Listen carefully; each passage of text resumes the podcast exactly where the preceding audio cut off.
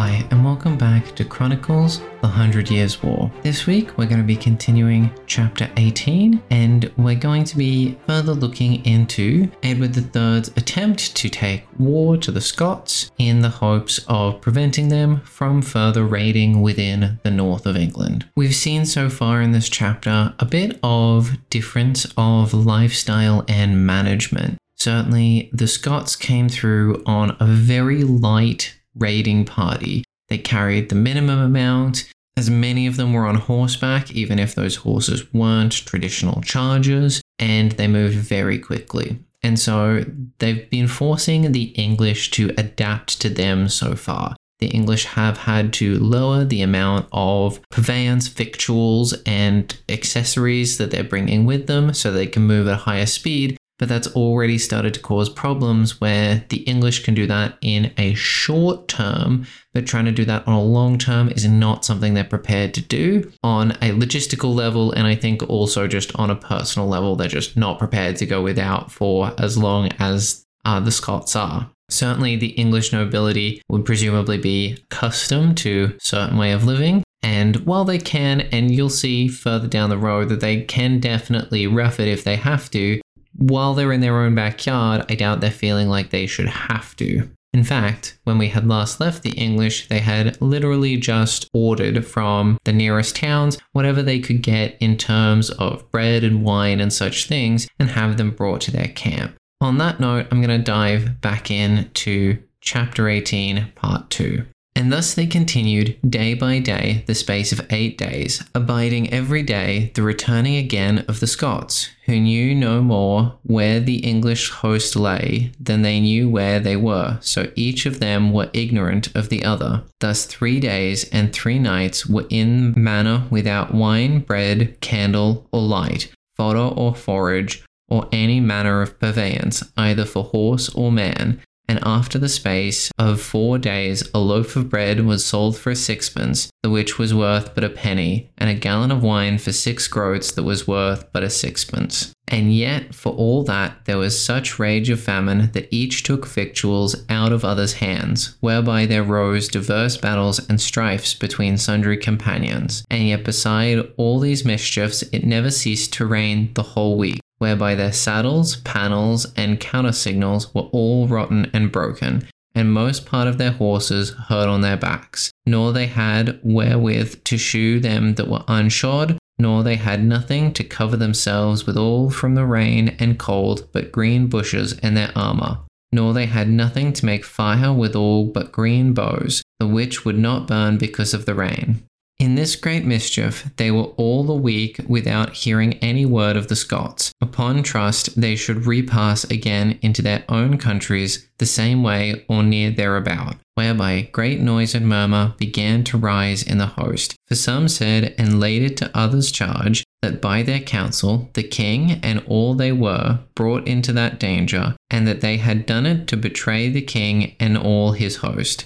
Wherefore it was ordained by the king and by his council that the next morning they should remove the host and repass again the river about seven mile thence, whereas they might pass more at their ease. Then it was cried throughout the host that every man should be ready apparelled to move the next day betimes. Also, there was a cry made that whosoever could bring to the king certain knowledge where the Scots were, he that brought first tidings thereof should have for his labour a hundred pounds of land to him and to his heirs for ever, and then be made a knight of the king's hand. When this cry was made in the host, diverse English knights and squires to the number of fifteen or sixteen, for covetous of winning of this promise, they passed the river in great peril and rode forth through the mountains, and departed each one from the other, taking their adventure.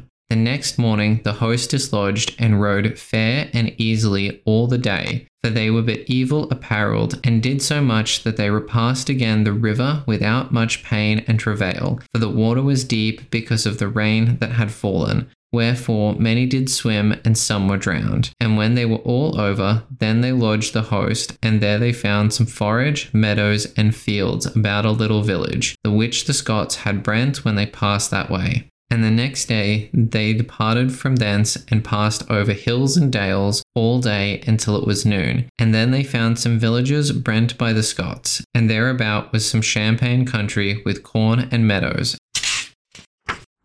And so that night the host lodged there. Again, the third day they rode forth, so that the most part of the host wist not which way, for they knew not the country, nor they could hear no tidings of the Scots. And again, the fourth day they rode forth in like manner until it was about an hour of three. Translator's note looks like there's been a bit of a mistranslation from the original text. The correct time here should be 9 o'clock in the morning, not 3 o'clock, as the translator has it. And there came a squire fast riding towards the king and said, and in like your grace, I have brought you perfect tidings of the Scots your enemies. Surely they be within three mile of you, lodged on a great mountain, abiding there for you. And there they have been all this eight days, nor they knew no more tidings of you than ye did of them. Sir, this that I show you is truth, for I approached so near to them that I was taken prisoner and brought before the lords of their host. And there I showed them tidings of you, and how you seek for them to the intent to have battle. And the lords did quit me my ransom and prison, when I had showed them how your grace had promised a hundred pounds sterling of rent to him that brought first tidings of them to you. And they made me promise that I should not rest till I had showed you this tidings, for they said they had as great desire to fight you as ye had with them, and there shall you find them without fault. As soon as the king had heard this tidings, he assembled all his host in a fair meadow to pasture their horses. And beside there was a little abbey, the which was all brent, called in the days of King Arthur La Blanche. There the king confessed him, and every man made him ready. The king caused many masses to be sung to housel all such as had devotion thereto, and incontinent he assigned a hundred pounds sterling of rent to the squire that had brought him tidings of the Scots according to his promise, and made him a knight with his own hands before all the host. And when they had well rested them and taken repast, then the trumpet sounded to horse, and every man mounted, and the banners and standard followed this new made knight. Every battle by itself in good order through the mountains and dales ranged as well as they might, ever ready apparelled to fight. And they rode and made such haste that about noon they were so near the Scots that each of them might clearly see the other. And as soon as the Scots saw them, they issued out of their lodges afoot and ordained three great battles in the availing of the hill. And at the foot of the mountain there ran a great river full of great rocks and stones, so that none might pass over without great danger or jeopardy. And though the Englishmen had passed over the river, yet there was no place nor room between the hill and the river to set the battle in good order. The Scots had stabilized their first two battles at the two corners of the mountain, joining to the rocks, so that none might well mount upon the hill to assail them. But the Scots were ever ready to beat with stones the assailants if they passed the river. And when the lords of England saw the behaviour and manning of the Scots, they made all their people to alight afoot and put off their spurs, and arranged three great battles as they had done before, and there were made many new knights. And when their battles were set in good order, then some of the lords of England brought their young knights a horseback before all the battles of the host, to the intent to give thereby the more courage to all his people. The which king in full goodly manner prayed and required them right graciously that every man would pay them to do their best to save his honour and common weal of his realm. And it was commanded upon pain of death that none should go before the marshal's banners, nor break their array without they were commanded. And then the king commanded that they should advance towards their enemies fair and easily. And so they did. And every battle went forth in good array and order, a great space of ground, to the descending of the mountains whereas the Scots were. And this the English host did to the intent to see if their enemies would break their field or not and to see what they would do. But when they could not perceive that they were about to remove in any wise, they were so near together that they might well know each other's arms. Then the host stood still to take other counsel, and some of the host mounted on good horses and rode forth to skirmish with them, and to behold the passage of the river, and to see the countenance of their enemies more nearer. And there were heralds of arms sent to the Scots, giving them knowledge, if they would come and pass the river to fight with them in the plain field, they would draw back from the river and give them sufficient place to arrange their battles either the same day or else the next, as they would choose themselves, or else to let them do likewise, and they would come over to them. And when the Scots heard this, they took counsel among themselves, and anon they answered the heralds, how they would do neither the one nor the other, and said, Sirs, your king and his lords see well how we be here in this realm, and have brent and wasted the country as we have passed through. And if they be despised therewith, let them amend it when they will, for here we will abide as long as it shall please us. And as soon as the King of England heard that answer, it was incontinent cried that all the host should lodge there that night without reculing back. And so the host lodged there that night with much pain on the hard ground and stones, still always armed. They had no stakes nor rods to tie withal their horses, nor forage nor bush to make withal any fire. And when they were thus lodged, then the Scots caused some of their people to keep still the field, whereas they had ordained their battles. And the remnant went to their lodgings, and they made such fires that it was a marvel to behold. And between the day and the night they made a marvellous great bruit, with blowing of horns all at once, that it seemed properly that all the devils of hell had been there. Thus these two hosts were lodged that night, the which was St. Peter's night, in the beginning of August, the year of our Lord, MCCXXVII. The next morning, the lords of England heard Mass and ranged again in their battles as they had done the day before.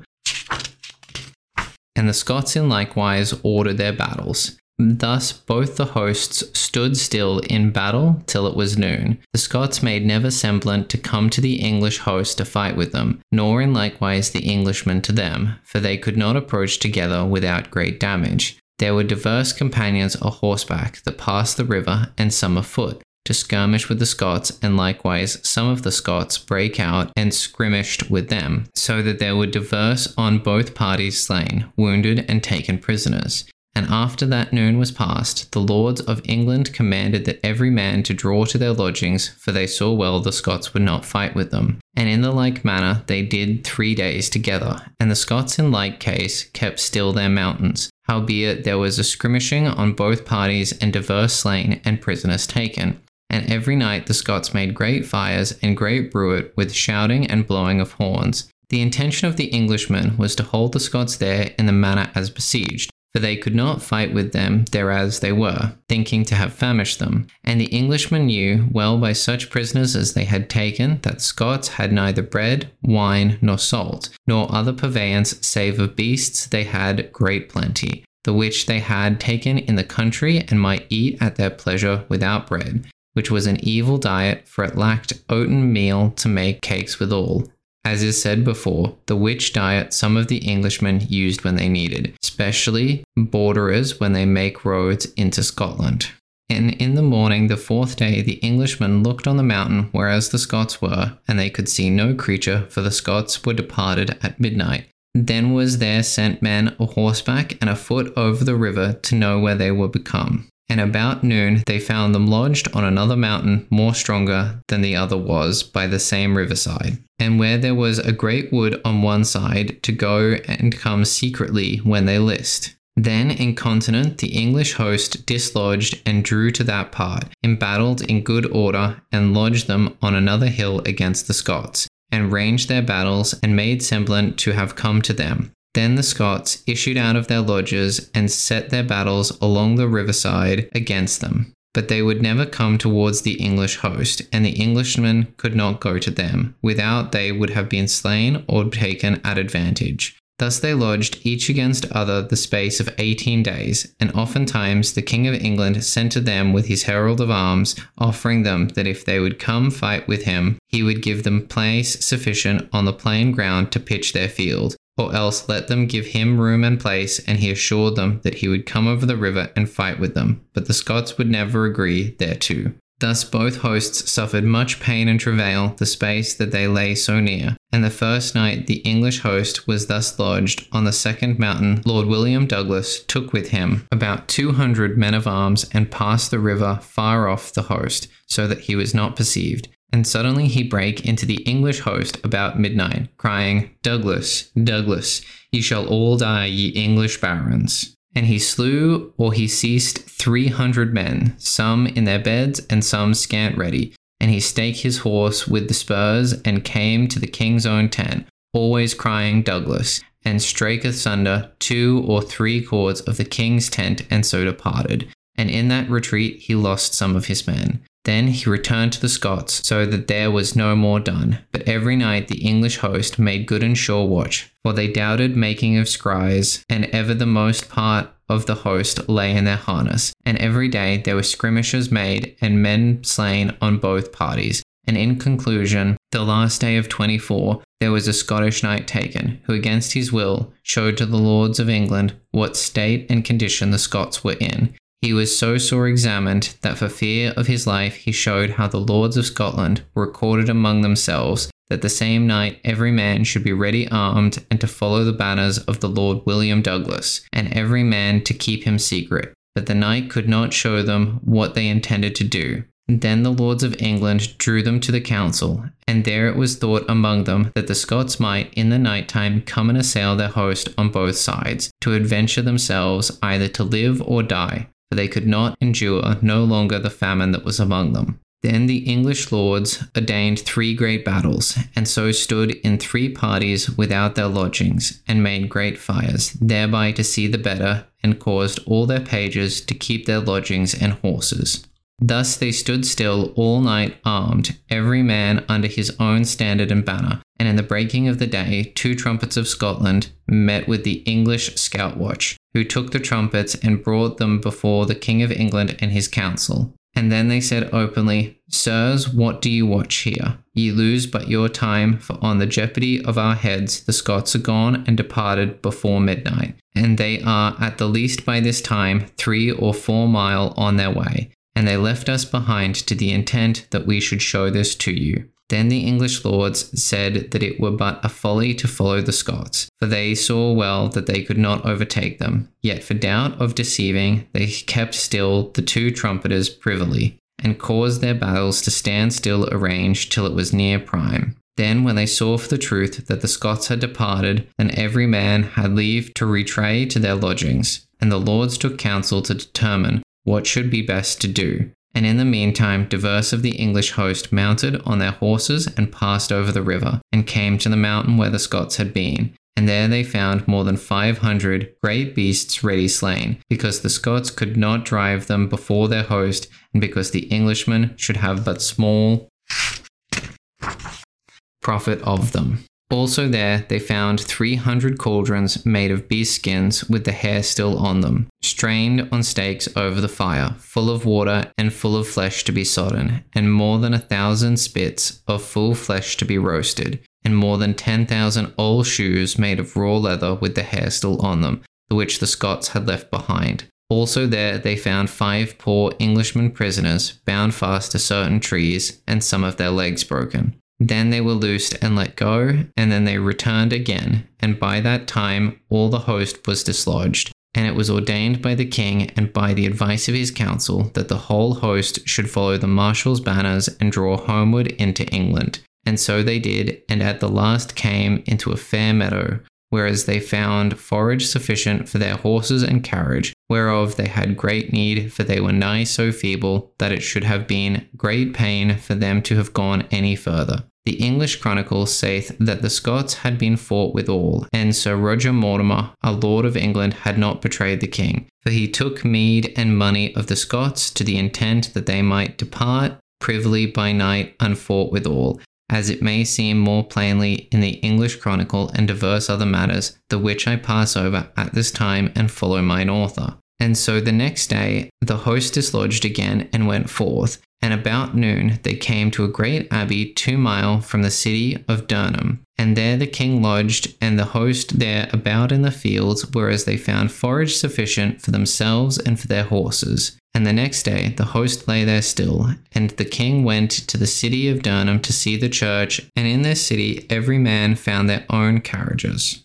Editor's note carriages in this section is largely interchangeable for carts for baggage rather than baggage itself. It can be translated as chariots or charrettes or some similar word, but it is largely referring to a tool that you can use to carry baggage the which they had left 32 days before in a wood at midnight, and when they followed the Scots first, as it had been showed before. For the burgess and the people of Durham had found and brought them into their town at their own costs and charges, and all these carriages were set in void granges and barns in safeguard. And on every man's carriage his own cognizance or arms, whereby every man might know his own. And the lords and gentlemen were very glad they had thus found their carriages. Thus they abode two days in the city of Durham and the host round about, for they could not all lodge in the city, and there their horses were new shod. And when they took their way to the city of York, and so within three days they came thither, and there the king found the queen his mother, who received him with great joy, and so did all other ladies, damsels, and burgesses, and commons of the city.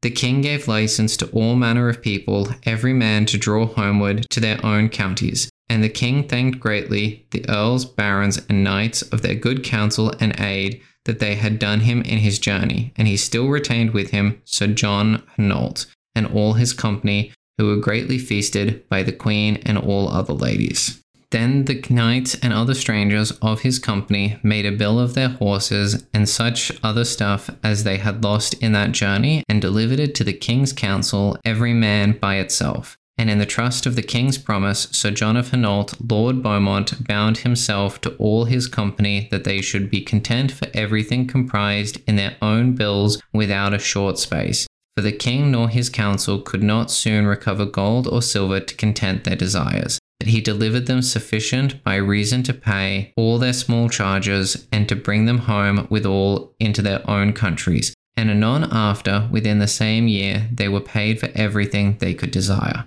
Then they of Hainault bought little nags to ride at their ease, and sent back their lackeys and pages, and all their harness and baggages by water in two ships that was delivered to them, the which ships with their stuff arrived at Slees in Flanders. And Sir John of Hainault and his company took their leave of the king, of the old queen, of the Earl of Kent, of the Earl of Lancaster, and of the other barons who greatly did honour them. And the king caused twelve knights and two hundred men of arms to accompany them, for doubt of the archers of England, of whom they were not well assured, for they must needs pass through the bishopric of Lincoln. Thus departed Sir John of Hainault and his rout in the conduct of these knights, and rode so long in their journey that they came to Dover, and there entered into the sea in ships and vessels that they found ready there apparelled for them. Then the English knights departed from thence and returned to their own houses. And the Hainaultans arrived in Wissant, and there they sojourned two days in the making ready their horses and harness. And in the meantime, Sir John of Hainault and some of his company rode a pilgrimage to Our Lady of Boulogne. And after they returned into Hainault and departed each from other to their own houses and countries. So John of Hainault rode to the earl his brother, who was at Valenciennes, who received him joyously, for he greatly loved him, to whom he recounted all his tidings that ye have heard here before. All right, so that is the end of chapter 18. Was a bit of a long one, but it was an interesting chapter. And so it's something that is worth discussing here that ultimately Edward didn't get anywhere.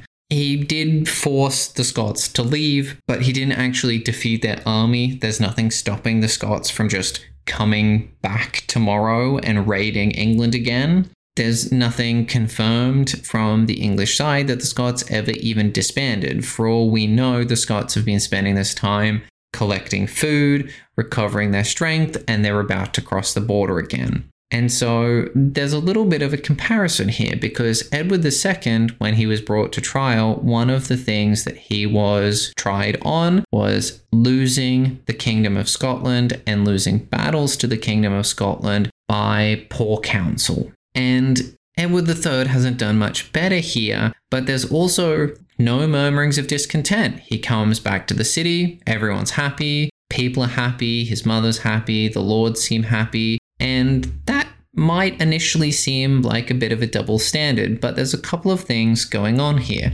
The first one is that Edward is a new ruler. Anytime a new ruler comes in, in most cases, then they do get somewhat of a honeymoon period. People are hopeful and optimistic about what they can do. Edward comes from a good lineage that took a bad step, but the memory of Edward I fighting the Scots is alive and well. And even though he didn't really go out and win a battle that would be better, I think there's something to be said for the fact that Edward sort of fulfills a number of the virtuous ideals of a warrior king. He is someone who has status and money, but shares it in a way that's relevant. A hundred pounds is a good reward. We've certainly heard compared to how much someone makes a year if they're a plowman, then 100 pounds is a lot. But 100 pounds that you inherit and that you pass on to your heirs is a huge deal. That's enough money for your families to live on for generations.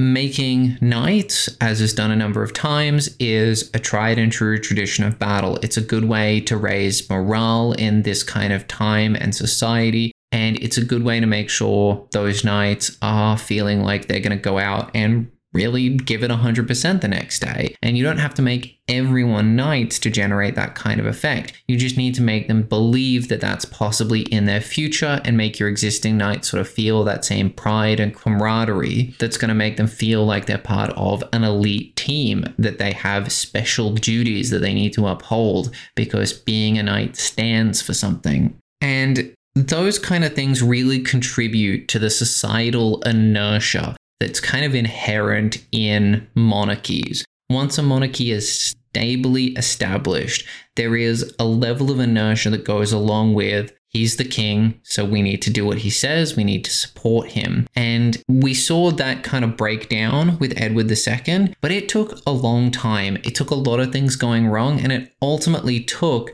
a strong enough group of barons to then say, we have enough power to push back against you. The English peerage and nobility had threatened Edward I when things got really unpalatable, but Edward I had had enough sense to just say, well, I won't do that then. Clearly, you've established a line and I don't want to cross it. Edward II failed to have that sense and was commonly just tossed over the line by his favorites, blind to the ramifications that it would have.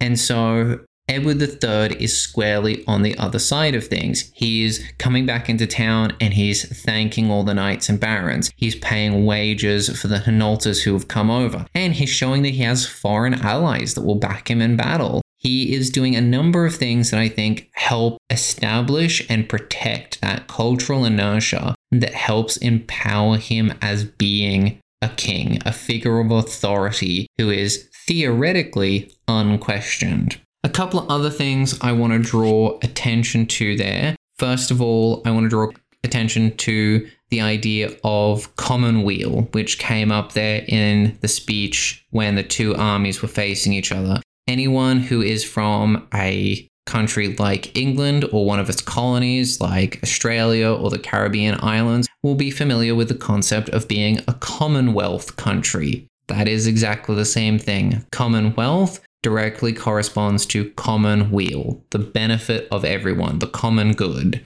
That's how it's phrased in writings of this time. The next thing I want to talk about is the concept of offering, quotes, a fair fight when you're dealing with another enemy. Something that's going to come up a couple of times when two or more groups of people face off against each other is if someone's at a particular advantage or disadvantage, they'll often send a messenger over and say, how about you do the honorable thing and we find a nice flat patch of ground and we just lay our armies out and let the best man win? And almost universally, that idea is absolutely rejected. You know, Edward offered a number of times to the Scots, why don't you stop being on high ground protected by a river and woods and come out to a field with me and we'll fight, or you can find a space that you like that's flat and fair, and I'll go over to you and then we'll fight there. Obviously, a terrible idea. The Scots don't go for it. It may seem strange in this day and age, but it was remarkably common at that point to just at least give it a go. And I mean, what did you have to lose?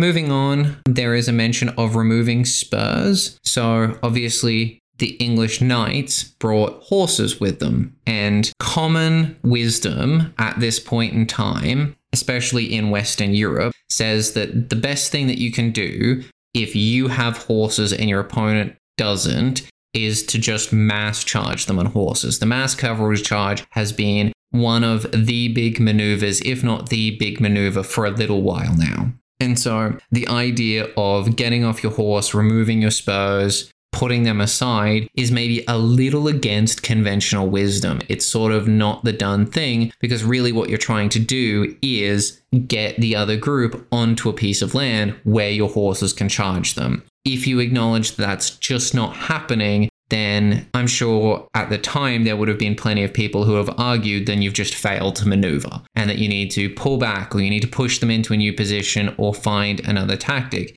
In fact, that's quite possibly what was sort of being prompted with attempts to starve the Scots out. Even though the English were clearly starving, they said when they got back to England, they were so ill and frail and desperate for food that they stopped at the first field they found and recovered their strength to, because to move on would be an extreme hardship. And so I think there's a very real possibility that the siege attempt in order to starve the Scots into submission, despite them having ready access to as much meat as they wanted to have, was realistically to either force them to attack or try and force them into another position. Which is theoretically an idea that sounds good to me, but considering the English had already proven that they had anything but a home turf advantage, and the Scots had managed to pull out at midnight once and then a second time, it really doesn't seem like a feasible plan to me. I don't know that there's a better option, but honestly, at some point, you've got to cut your losses. And waiting until the Scots finally just decided that it wasn't going to work and left seems like it was an unnecessary amount of hardship. Though I suppose we are going to see a fair amount of that in the name of things like honor and saving face. So, not all that strange. All right, with that being said, I'm going to try and wrap this episode up. It's been a bit of a long one already. The final thing I want to touch on is the Scottish tactics in this battle, because I think they actually made a number of decisions which do make a lot of sense to me as an armchair strategist. First of all, they set a number of fires. They make it seem like there's a big group of them, but they also make clear the juxtaposition between the Scots and the English. The English talk a lot about how it's rocky, there's nowhere to rest, they don't have food or purveyances, and they don't have fires or purveyances for their horses, even. The Scots sound like they're having a party every night and they're having fires, they're roasting food, which at some point the smell would have come across when the wind changed to be the right way. And the English, even before they found the Scots, were at the point where they were fighting over food. So, smelling, roasting beasts of whatever kind, whether they be elk or hart or boar or anything else, is sure to be an absolute nightmare. That being paired with the fact that you can't sleep when there are so many horns being blown at the same time that it sounds like all the devils of hell are across the river from you is basically enhanced interrogation techniques, or as close as you might get as an impromptu medieval force can put together. Pairing that with the attack of William Douglas, making sure that not only do the English feel unsafe, William and his troops make it far enough into the English camp that they attack Edward's tent itself. That's going to mean that you're on high alert, you're nervous, you're jumping at sounds. And so the morale would have taken a massive dip. Anxieties would have gone right up there, wondering when the next attack is going to be. Certainly, it's a big prestige get for William Douglas as well. His troops would have all been crying his name as they go in, as this time period is a period before mass adoption of uniforms. People would have an agreed upon battle cry that they went into battle with, and they would identify themselves with that battle cry. And so it would have been a surprising and loud cry of Douglas throughout the camp, and everybody would have known who managed to attack the English and got away with it. Certainly, that's going to be something that you can take to the bank as far as reputation goes. So, all in all, if I were to rack this one up, I would say that while the English ultimately have achieved their goal for the time being of forcing the Scotsmen to leave England, ultimately the Scots won a lot more than they lost. They got to leave with everything they took. They got to leave without any kind of major reprisals or losses of troops or status. And they did it in a way that caused a significant drain on the English ability to field soldiers. Those soldiers will be glad to be home. They would not be excited to go out into the field again. And the showing of leadership that they experienced was virtuous, but not necessarily exceptionally competent with the English starting off moving slowly, abandoning their goods, getting lost, getting hungry, not actually managing to succeed in any measurable amount, means that I think a lot of people probably ended up going home dejected. The threat may have ended for the time being, but ultimately, I don't think a lot of Englishmen would have felt like this was a particular win. Anyway, I'm going to wrap things up for there. We've made it through chapter 18, so next week we'll be able to start in on chapter 19, which means there is going to be a marriage. King Edward III of England is going to marry Lady Philippa of Hainault, which will be quite exciting. And if we have time, we might touch in again with Scotland and hear about how King Robert of Scotland is doing. I hope those topics are enough to entice you to come back and listen to this podcast again next week and enjoy more Chronicles The Hundred Years' War. See you then.